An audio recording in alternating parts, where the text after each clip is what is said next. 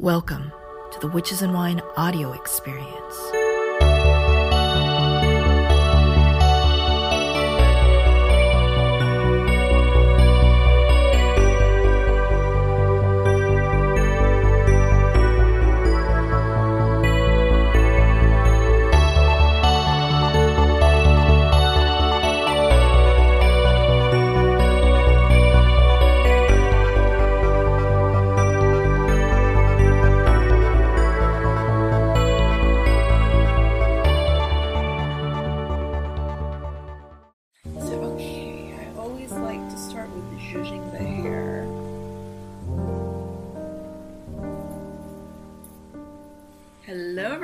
Chowen again, and today I'm so happy to be talking more about Eastern esoteric occult thought.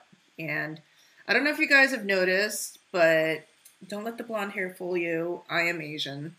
So it's always a pleasure for me to talk to people who can tell me more about Eastern traditions.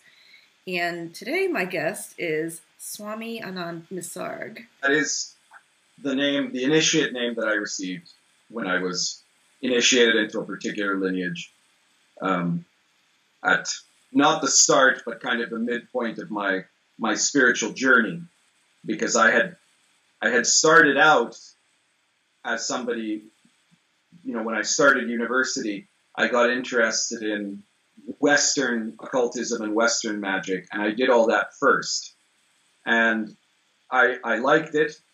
And it was useful, and it caused changes in me, it caused growth in me.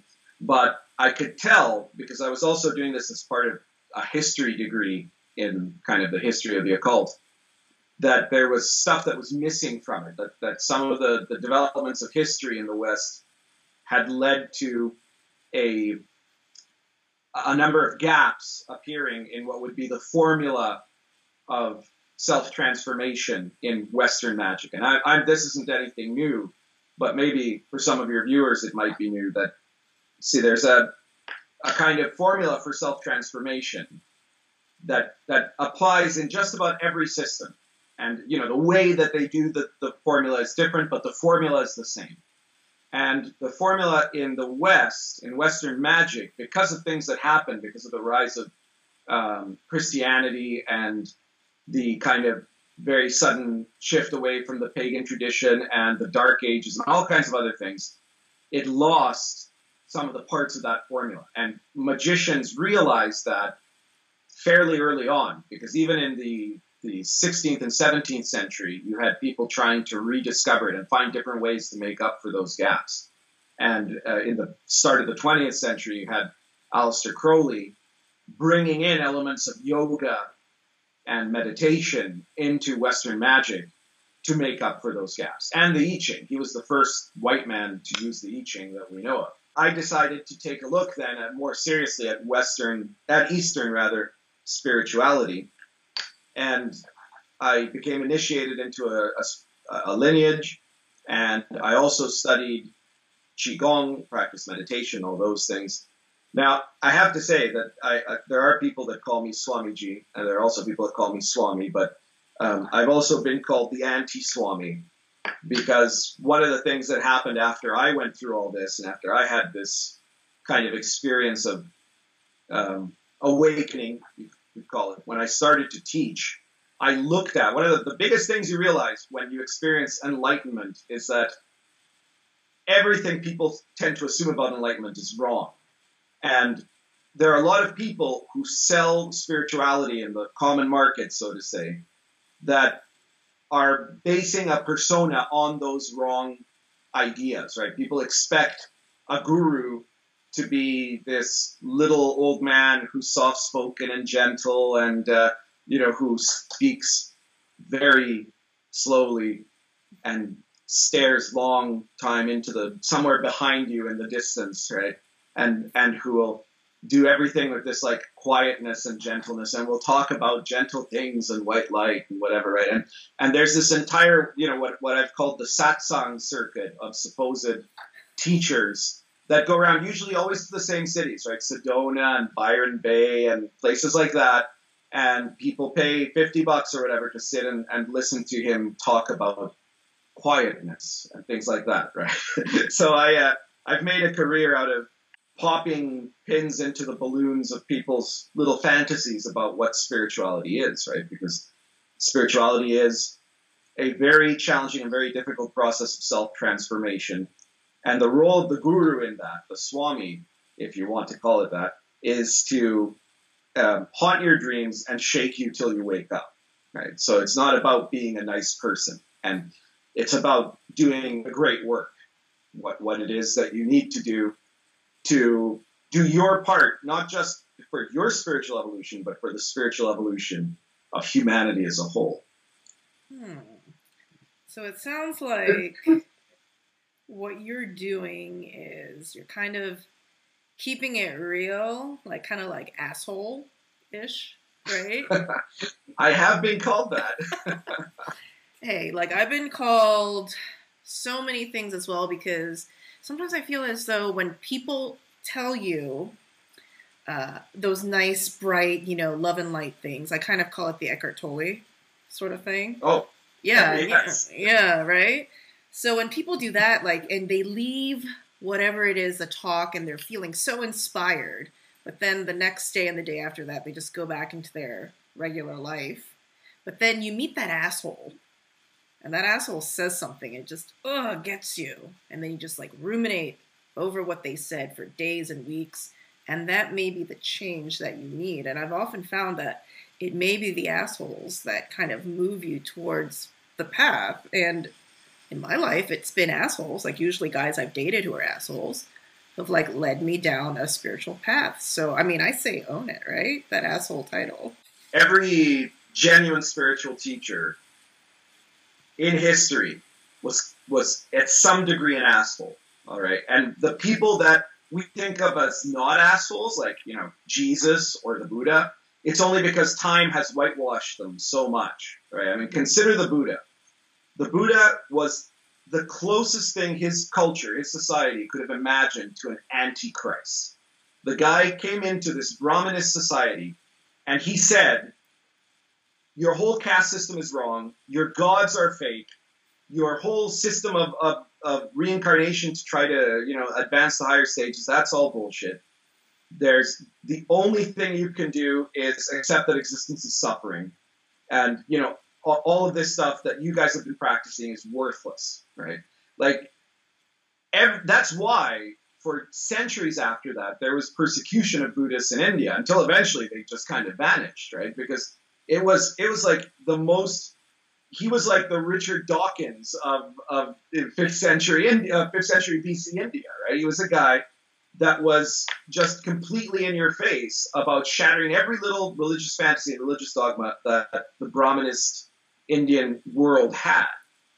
And Jesus, I mean, even history hasn't been able to completely whitewash, you know, his driving out the money lenders with whips in the temple, right? So the money changers, I need to say, but he was a guy that was fierce, right? And you look at more recent gurus and the people who are like the biggest, most powerful, most change-inducing teachers in the 20th century in the various different traditions, the guys that really made an impact were all some degree of asshole, right? You have guys like Aleister Crowley, Gurdjieff. You know, Gurdjieff famously drove away most of his students because he made it so difficult for them. You had, you know, Nisargadatta, you had Osho, you had all of these guys that were constantly doing stuff that forced you, as soon as you got comfortable with them, to challenge your understanding in some way. And usually by doing something that would put on your head your whole idea of this is what a guru is, this is what a guru does, this is what I do as a spiritual person, and, you know, this is what I have to do to be spiritual, and all of those sorts of things, right? Shogyam Trungpa, the only really decent traditional line Buddhist teacher of the 20th century, you know, was a drunken lunatic. But he was an incredible teacher. He changed everything there. So what happened before you were initiated? What sort of life were you leading? Oh, well, that's an interesting question. I was originally born in Canada, and I had a very comfortable sort of upper middle class childhood, you could say. And my family was very religious. They were very Catholic because they were an immigrant family to Canada, and they were strongly Catholic. And I was strongly Catholic as a kid. And then by the time I was about 16, I'd become an atheist. I'd, you know, rebelled against that. I'd reacted against it, and I just kind of rejected the whole thing. And I didn't believe in anything. And I was quite determined not to believe in anything for about 2 years. And then when I was 18, me and a friend of mine, a high school friend, we were just starting university, but you know, we were going to the same university. We were walking around this one avenue in the city I was from, in Edmonton, that is kind of like got all the little trendy stores and things like that. And this was a guy who was interested, you know, kind of in chasing girls and in, you know, politics and some other stuff. But he wasn't a spiritual guy either. I mean, he was kind of very, very, you know, Sunday Catholic, not Sunday, Christmas Catholic, right? He'd go on Christmas and Easter, but with his family, but that was it. He was not a spiritual thinking guy at all.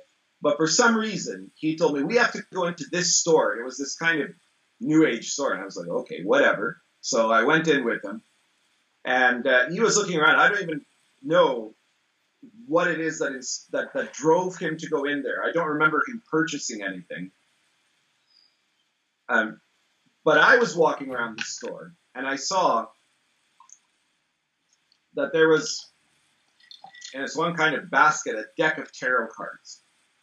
I'd never used tarot cards before. I had no interest in them. I had no experience with them. But I saw that deck, that box. It was a box that had an eye on it. And I just said, I have to buy that. I absolutely have to. It was just something that came from completely beyond me.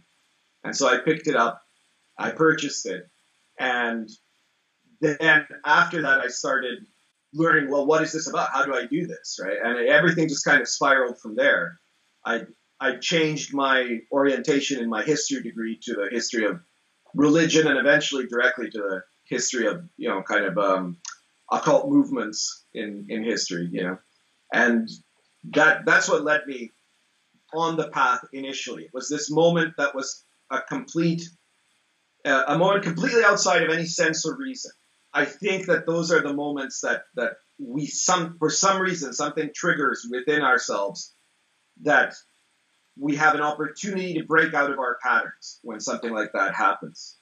And it's the sort of thing that the I Ching talks about, right? You know, the changing lines. You have changing lines and not changing lines when you cast the I Ching. And an unchanging line means this is a part of what's going on right now, because every hexagram in the I Ching represents what's going on right now. This is a part of what's going on right now that you can't change at all. But the changing lines are the part that you can change. They're flexible time as opposed to fixed time. And most of the times in those moments, people will be too caught up in their, what in I Ching talk is the inferior person, right, in their own conditionings, to actually figure out how to do this. You know, the reason why I wanted to talk to you, and we were talking about this, I found you via your book, which is called The Magician's I Ching. And I was attracted to the title because it has the word magician in it, which, you know, like I definitely relate to, but also I Ching. And maybe for the audience who doesn't know anything about the I Ching or knows very little about it, if you had to give somebody like an elevator pitch on why they should learn about I Ching, what would you say? On why they should learn about it, not on what it is, but just why they should learn about it? Let's start with what it is and then why they should learn about it. Okay. So the very, very short way of putting the I Ching is that it's the oldest continually used book in history. It's 3,000 years old. And it's a guide to understanding reality and to understanding yourself. And it was the foundation of all Chinese and therefore all other Asian philosophy.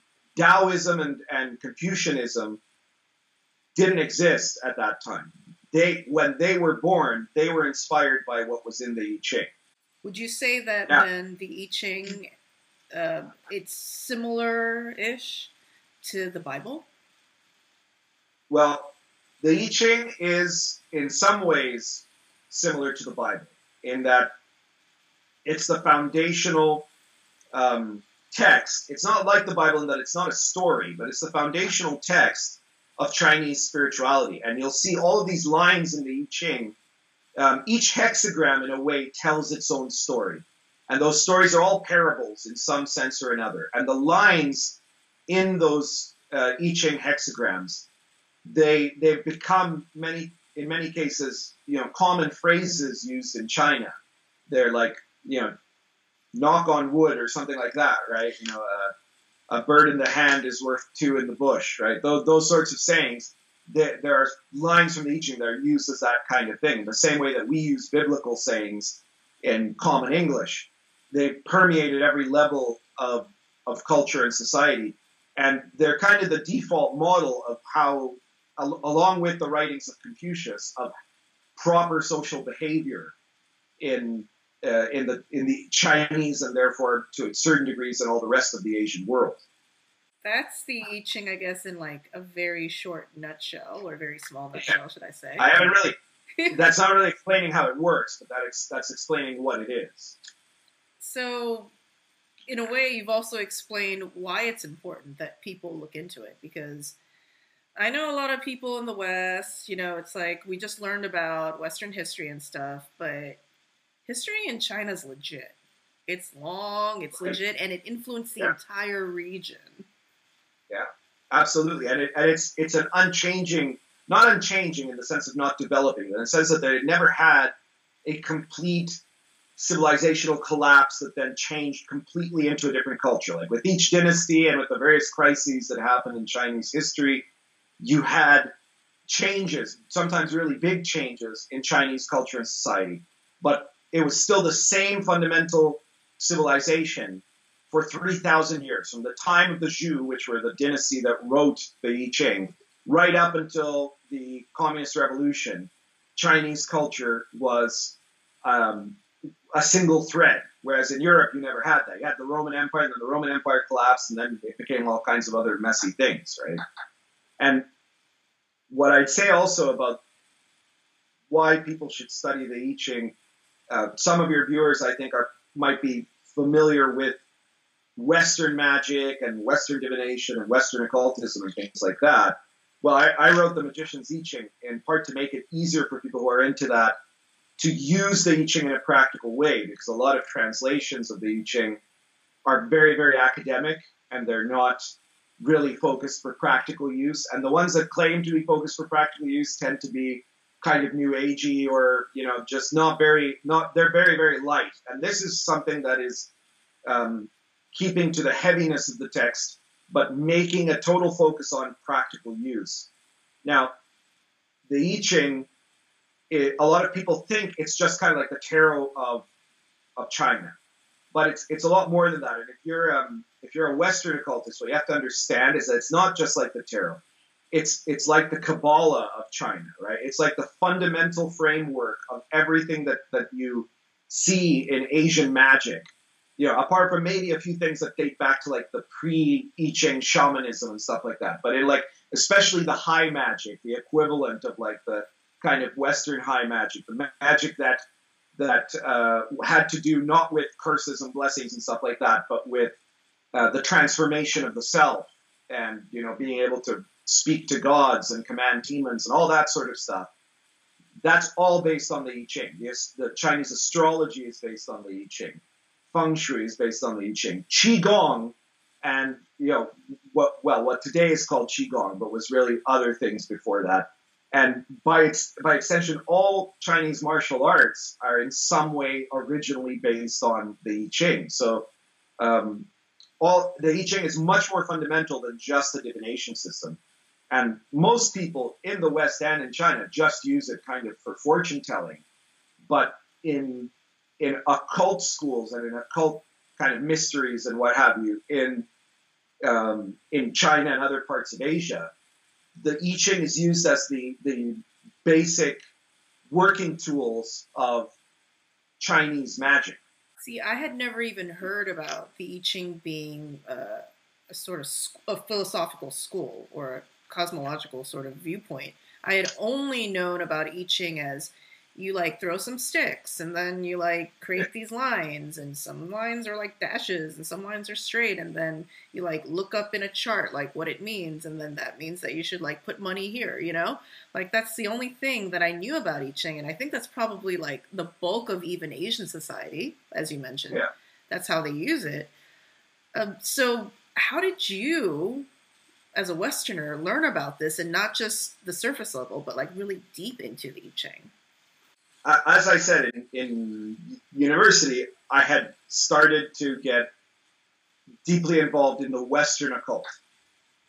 And I was particularly drawn to the kind of magical system of Aleister Crowley, because I saw that he was like not talking about magic just for kind of some kind of helping your life sort of way, but in the sense of actual, you know, serious transformation, spiritual transformation. And that was something that interested me. And I got to reading the diaries of Crowley and discovered that Crowley actually very rarely used the tarot. If you look at his diaries, he would only very occasionally do tarot readings, but he was constantly using the I Ching, even though he didn't really know how to use it right, because there at the time that he was alive, right, we're talking about well, his diaries are from the 1910s and the 1920s, right? At that time, there was no edition of the I Ching that actually contained the method of doing an I Ching casting. So he was guessing based on, or kind of interpreting based on stuff that he saw in China when he went all across China on a donkey in 1905, I think it was 1905, 1906, something like that. And he was interpreting kind of that system. He made up his own way of reading the I Ching using six sticks, and it was actually pretty close. It wasn't bad. I mean, it's not nearly as sophisticated as the Yarrow method, which is.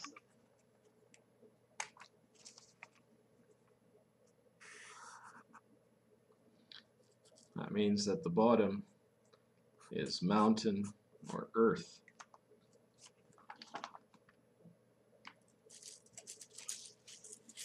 Bottom trigram, that is.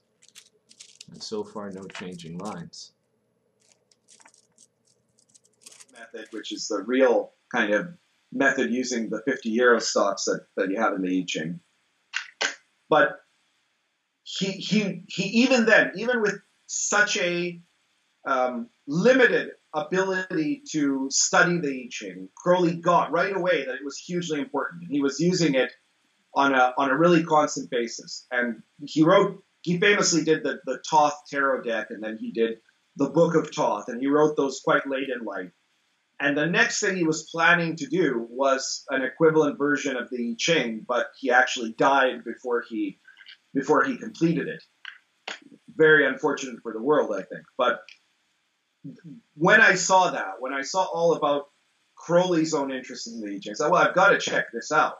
And I picked up, I think the first version that I picked up was, it wasn't even the Wilhelm translation, but it was one of these academic translations that was very dry. And then I checked out the Wilhelm, and the Wilhelm version is better, which is probably, it's probably the best sold English version of the I Ching.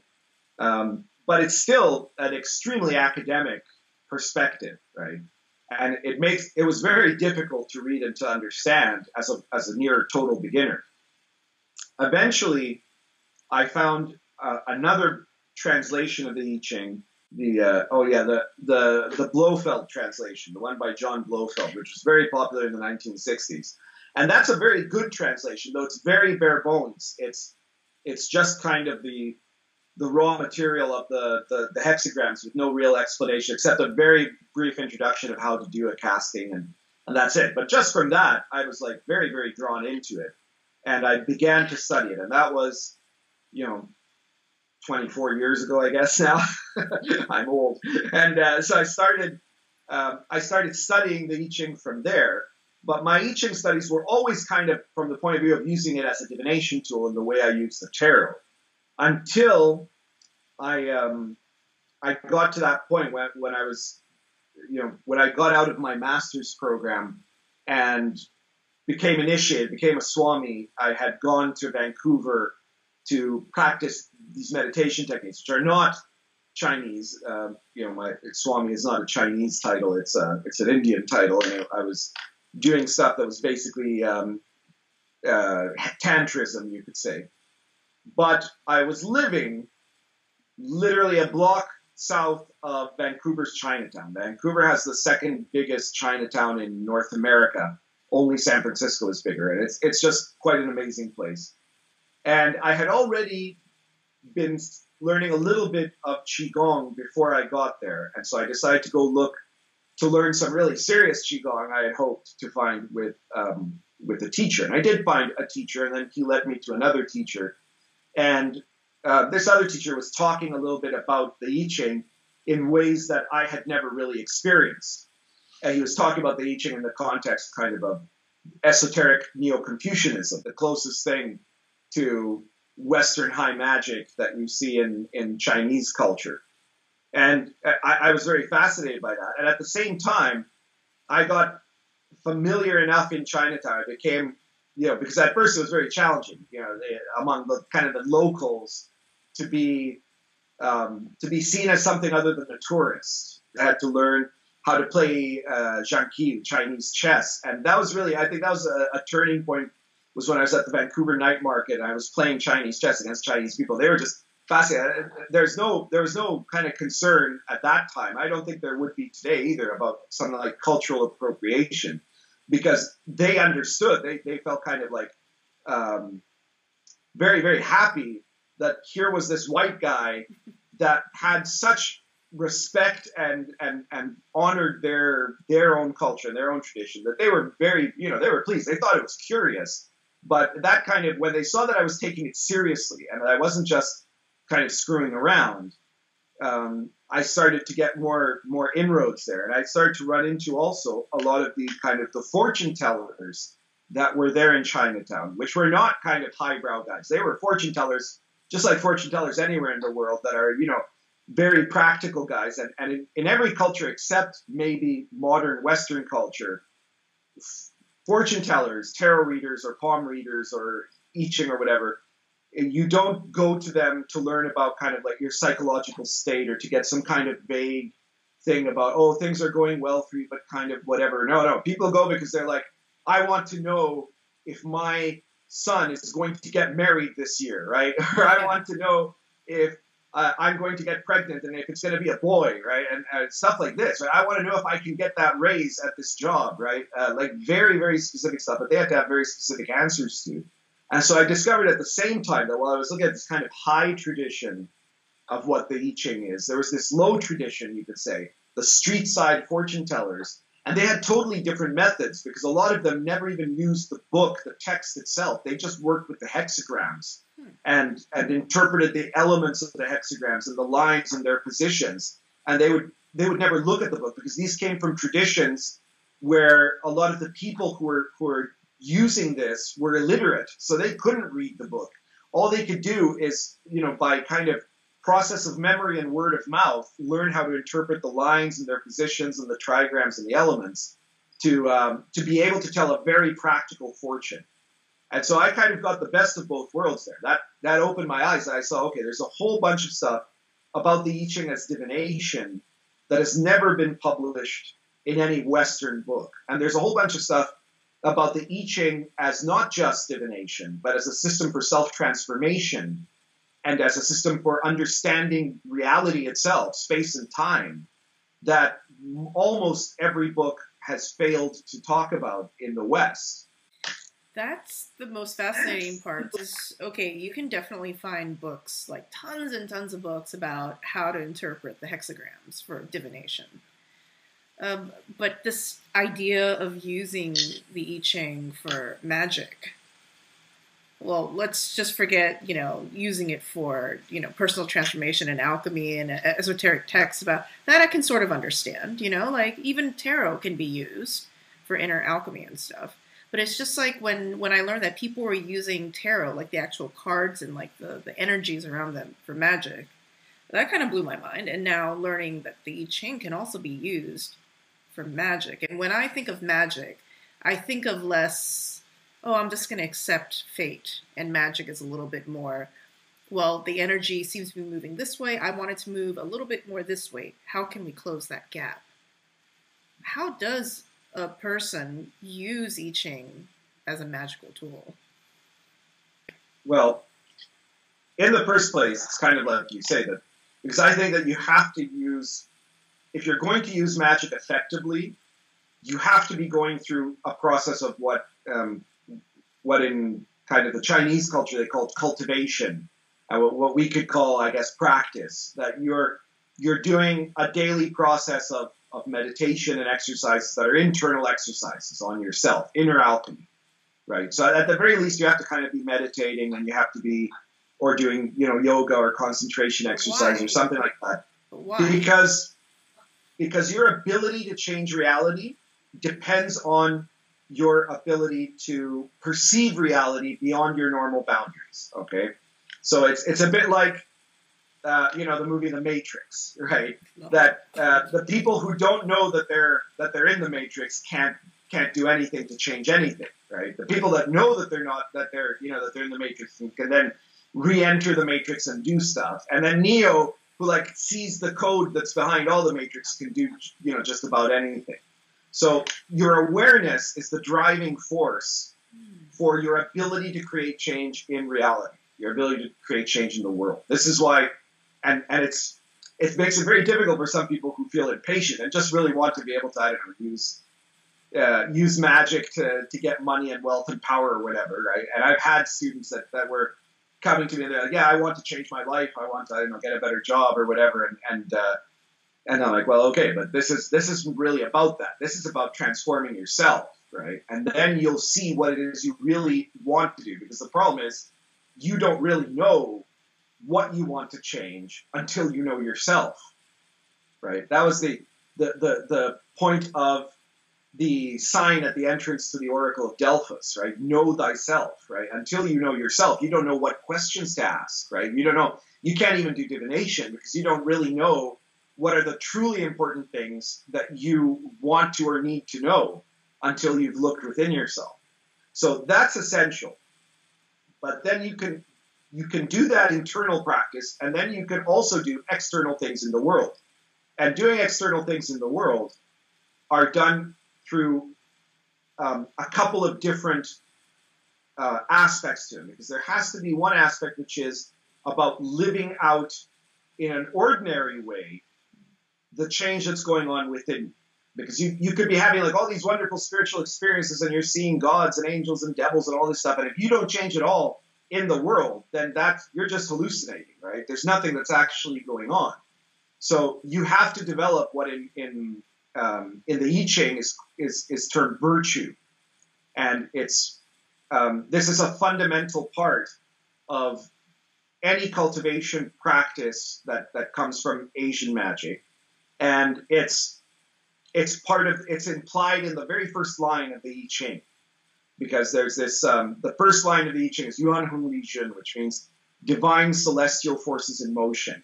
And this is the essence of virtue. Virtue in Mandarin, I guess it would be, is de, which is, it means power, but it also means virtue. So how virtuous you are determines how powerful you are. This isn't morality like virtue in the sense of being a nice person. These are certain specific traits that you have to develop that gives you an ability to do good in the world, but also to use your power to change things in the world. And the four primary sort of traits represented by Yuan Hong Lishan are your discipline, your harmony or balance, right? How internally balanced you are, how disciplined you are as a person, your truth, your ability to both be truthful and to see what is true, And then union, which is your ability to be connected to everything that's around you, right? To be connected to the universe, you could say, which is also union and love are synonyms, right? So it's your ability to connect to other people and your ability to connect to the environment and to the world. So only when you can do those things can you then really effectively do magic. And then when you have been doing those things, when you have been cultivating, magic becomes much easier. It's just a matter of learning these elements and being able to manipulate them through ritual forms. In the I Ching, the elements are represented by the 8 trigrams, which are the 8 building blocks of reality.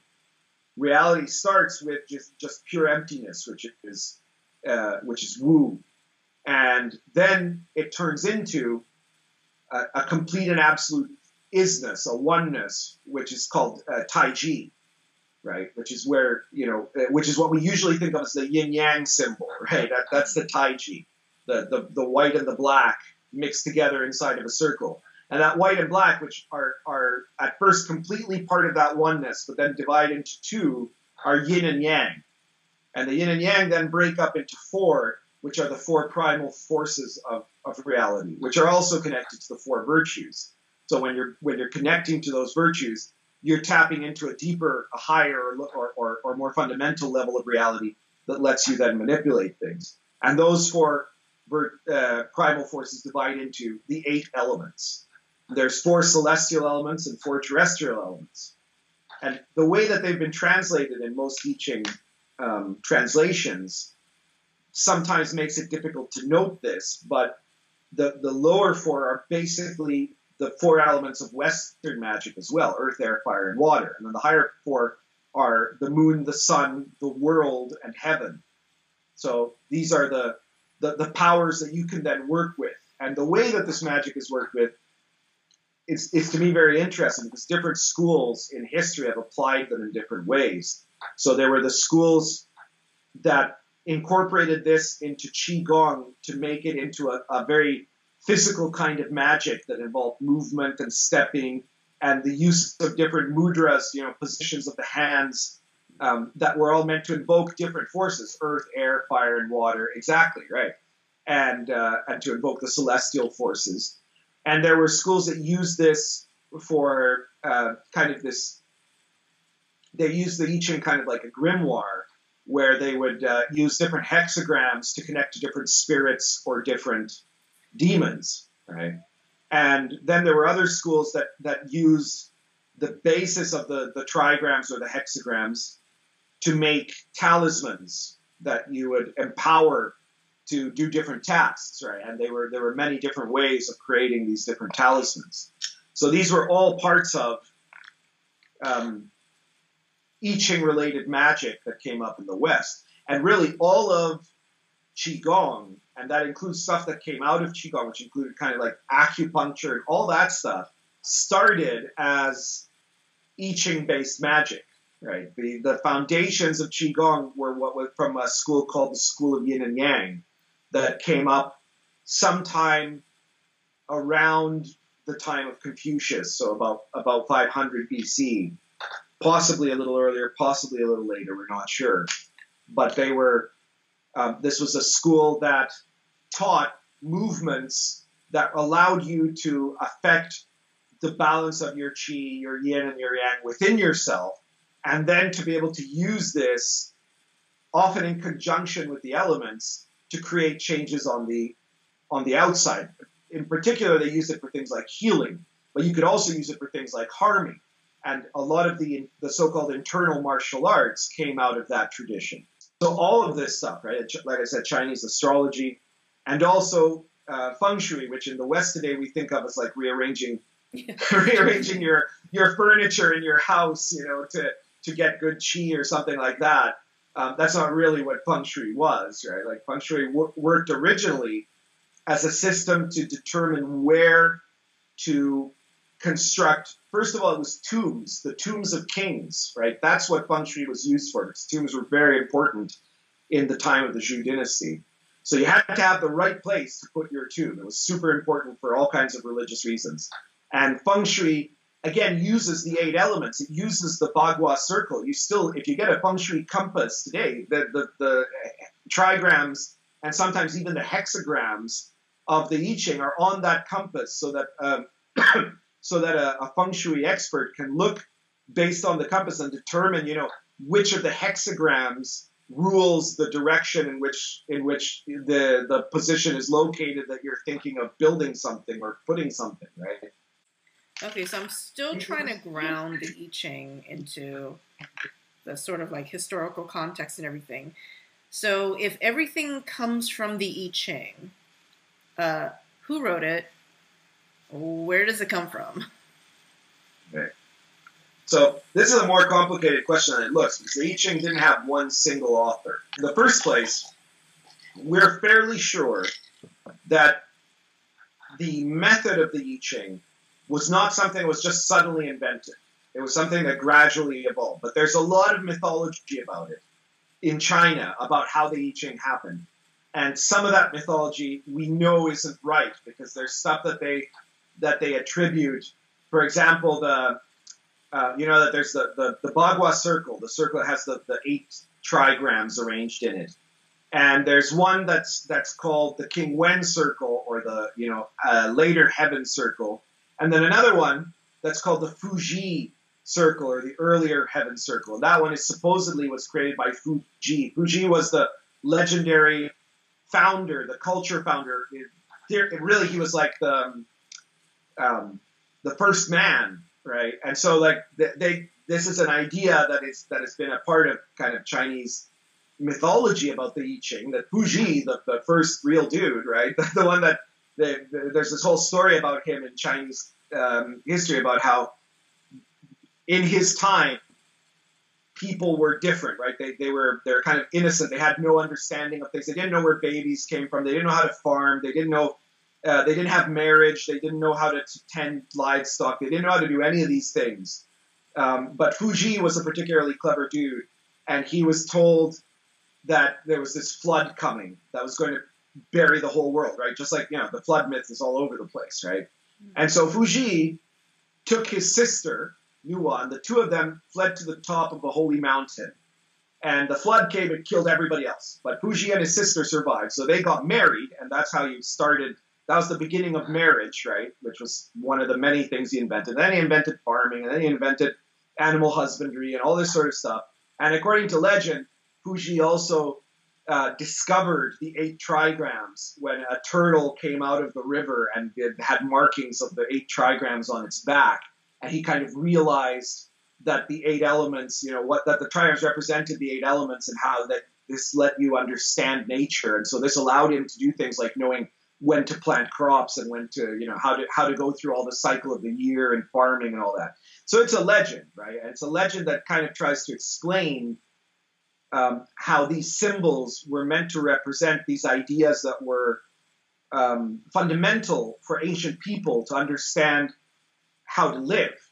And what we know, we don't know exactly when the trigrams really started being used, but we know that there was something similar to the I Ching that was going on before the I Ching existed as a book. Now, in the time of the end of the Shang Dynasty, which was really the first real dynasty, because there were other legendary dynasties of China. If you ask the Chinese, they have, like, you know, thousands and thousands of years more history. That's all like kind of legendary history, the Yellow Emperor and all these guys. But the first dynasty of China that we can actually prove really existed was called the Shang Dynasty. And the Shang Dynasty ruled for, we're not sure exactly how long, but probably several hundred years. Up until 1100 BC. And the Shang Dynasty, they were ruled by these kind of priest kings or wizard kings. It was one of the central things, we know it was one of the central things of their civilization was divination. And they did divination by taking a turtle shell and putting it over a flame until it cracked. And then they would look at the lines that those cracks formed and interpret those lines to determine the future. And this was hugely important to them in their rituals. They did this all the time. And in archaeological digs, we found, you know, unbelievable amounts of these turtle shells. And very convenient for us, they even, like, would write the question that was being asked in the divination. And then in a lot of them, it even says, like, our did it turn out or not, right? Like it says, you know, this didn't come true or this happened or stuff like that, right? So like there was all varieties of questions, and in the Shang period, this clearly helped guide them in kind of how to do their civilization. So I think they're kind of like learning how to interpret this this system of divination in a way to evolve, right? To evolve their civilization.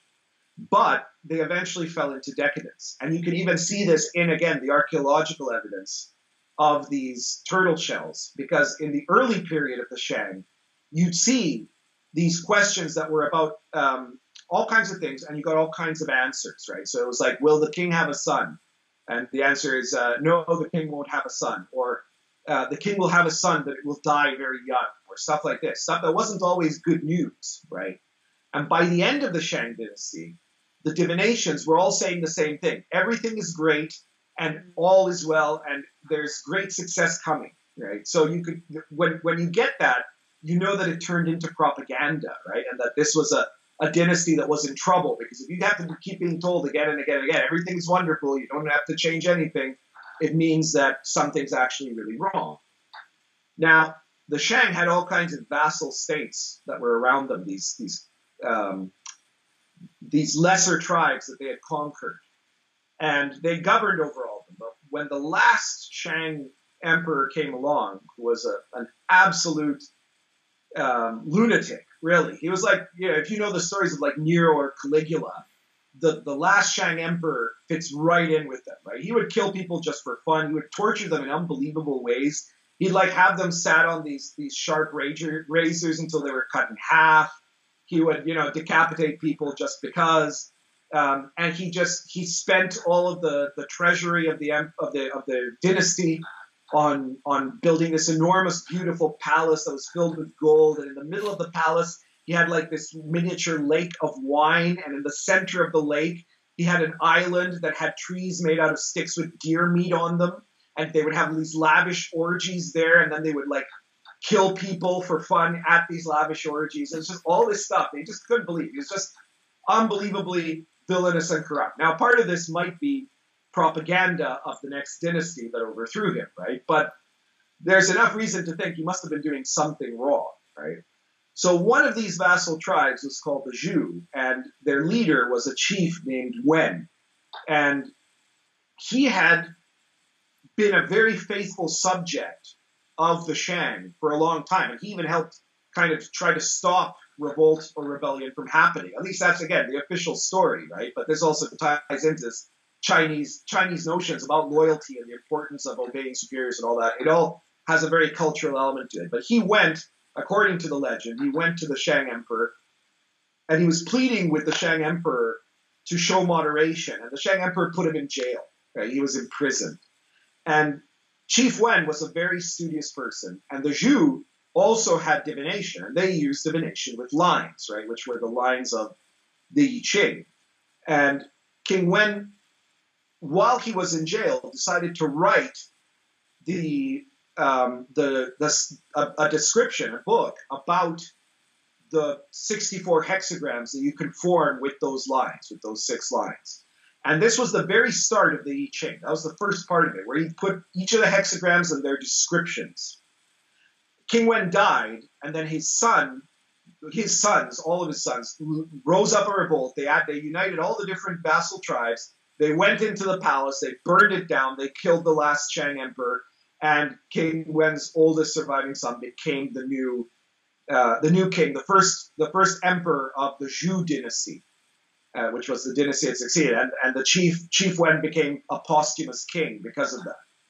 And one of the king's younger sons, Duke Zhu, he took his father's book and expanded on it by adding the descriptions of the 6 lines for each of the hexagrams. Again, this is the legend.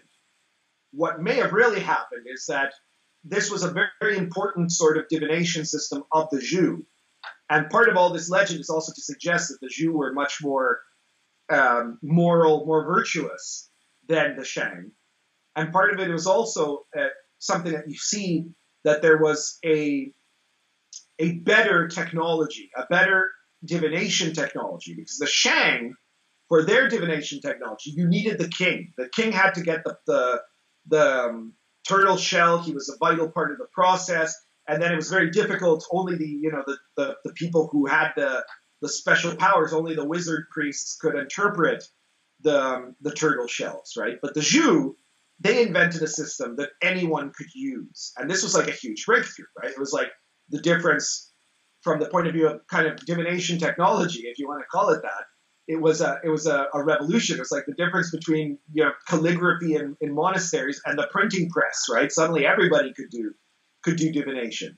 And so the Zhu, probably what happened was that at the beginning of the Zhu dynasty, they actually got a bunch of scribes together and they worked out what the text was going to be. But this got attributed, of course, to the royal family because, you always do that. You always say, well, it was actually, King Wen did it and then his son finished it, right?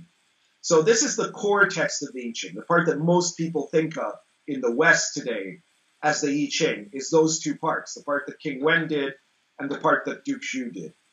And they're actually, most Western I Ching translations have only those parts in them, except some of the more academic ones like the Wilhelm translation, which add in what became the third vital part, which are the Confucian commentaries, which didn't happen until more than 600 years later, right? So we're talking about 500 BC. When Confucius comes along, the I Ching was already ancient, was already as old to him as the tarot is to us, right? That's how long it had been around. And again, according to legend, Confucius studied the I Ching seriously only when he was kind of past middle age. And he was supposed to have said that if I had only a few more years to live, I'd dedicate 60 of them to studying the I Ching, right? As if to say, you can never study it enough. There's always these layers upon layers of it. Historically, there's a lot of debate as to whether Confucius actually ever talked about or studied the I Ching, because the Analects, which are his most famous text, they don't even register there, right? And he actually kind of talks against divination there. So, but the Confucian commentaries, which are attributed to Confucius, certainly came out of that school of Confucian thinking that probably happened after his death. So if it wasn't literally Confucius talking about it, it was people who were inspired by Confucius talking about it and then attributing it to Confucius. So what was clear is that the Confucian school embraced the I Ching, but they embraced it because they realized that it wasn't just about telling fortune, which was where it started, but learning how, giving a guide to statecraft, which was what the Zhu used it for, right? Like how to be a good king. But they realized it was also about how to transform yourself as a person, right? The part that Confucius really changes is he adds the part that in my book, in the hexagrams I call, well, the commentary, but also the part that I call the great work, which is where for every hexagram, he says, when this hexagram comes up, this is what the superior individual would do, right? So the superior individual is that part of yourself that is your higher self, as opposed to the inferior person, which is the lower self.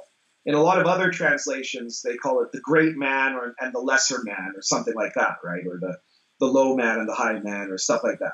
But I decided to call it the inferior person, as in the persona, the fake personality of yourself, of who you think you are when you're ignorant, right? When you're not being conscious, versus the true superior individual, the self that you are when you're being conscious, when you discover your individuality. And so you'll get a hexagram, like hexagram number 28. I'm just kind of peeking at my book here. Excess, right? And the description of it is the beam sags, it cannot hold. It's good to have a goal. And then the great work, it says, the superior individual, although alone, is free from fear. He has no trouble withdrawing from the world, right? So the meaning of the hexagram is that it's saying that there's too much pressure, excess weight, right? And that things are going to collapse, they're going to break. And so you have to either move forward or prop things up or back up because this isn't going to last where you're at, right?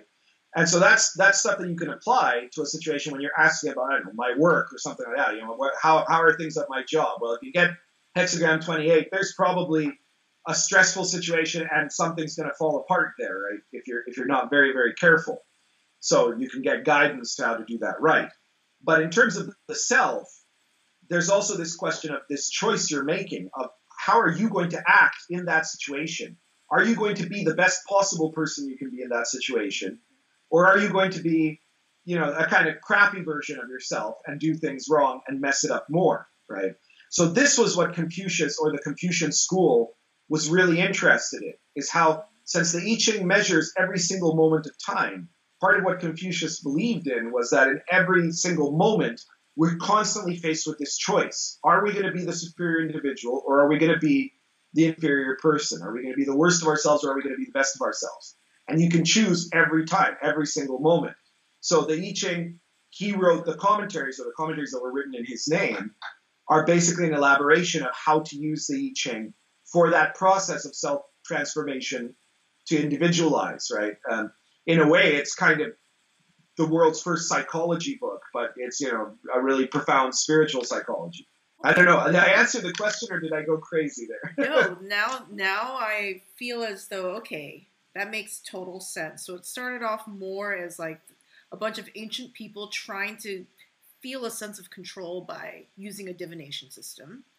And then because China has this long, unbroken sort of history, then there were layers upon layers on top of that, more sophisticated thinking that went on top of that. And the I Ching doesn't really stop as a book with Confucius. What happened was that it became canonized. It became one of the 5 classics, they called it, at the time of the true, you know, the beginning of the imperial China, when the... It was determined that, you know, the imperial school for bureaucrats, because China was actually for a while at least, a very meritocratic system of government, where it didn't matter who you were, if you could pass the examinations, you could become a civil officer, and civil officers could eventually become governors and very important things. So it was based purely on your merit. I mean, in theory. In practice, I'm sure there was bribery and stuff like that that happened, right? Like everywhere.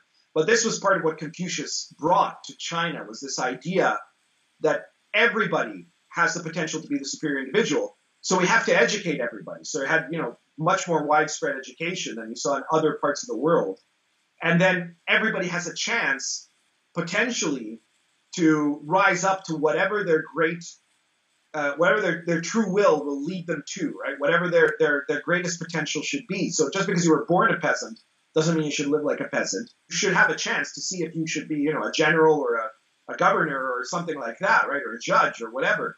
And it should be based on your studies and your abilities. So the question was, how do we grade this, right? Because this was the Confucian system was really amazing. People think of it, they think of Chinese philosophy and of Confucian philosophy as being something that was all about conformity and all about the collective, right? People in the West, there's especially this mentality that, oh, you know, the Chinese are just, you know, they don't even think in terms of individuals. They always think about the family and the group and the state and stuff like that.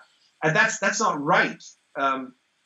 There's a different emphasis placed on the importance. The thing that's central in kind of Asian philosophy is that you're not the center of the world, right? As opposed to in the West where people, you know, Western individualism, part of that says you're the center of the world.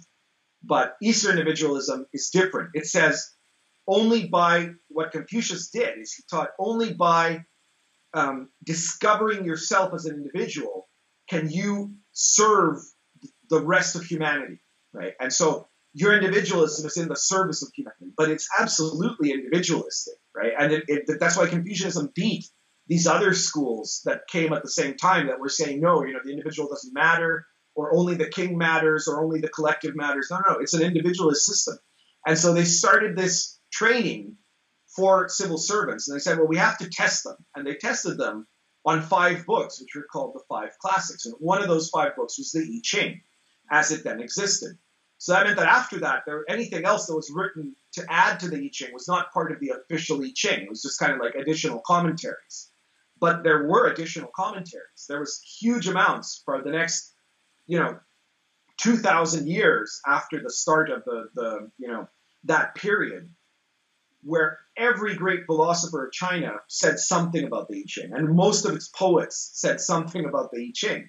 And so you have the work of guys like Shao Yong, right, and some of the Zhu Xi, who wrote volumes of these profound things that add to the way you can understand the I Ching, but that are never, ever found in an I Ching translation in the West.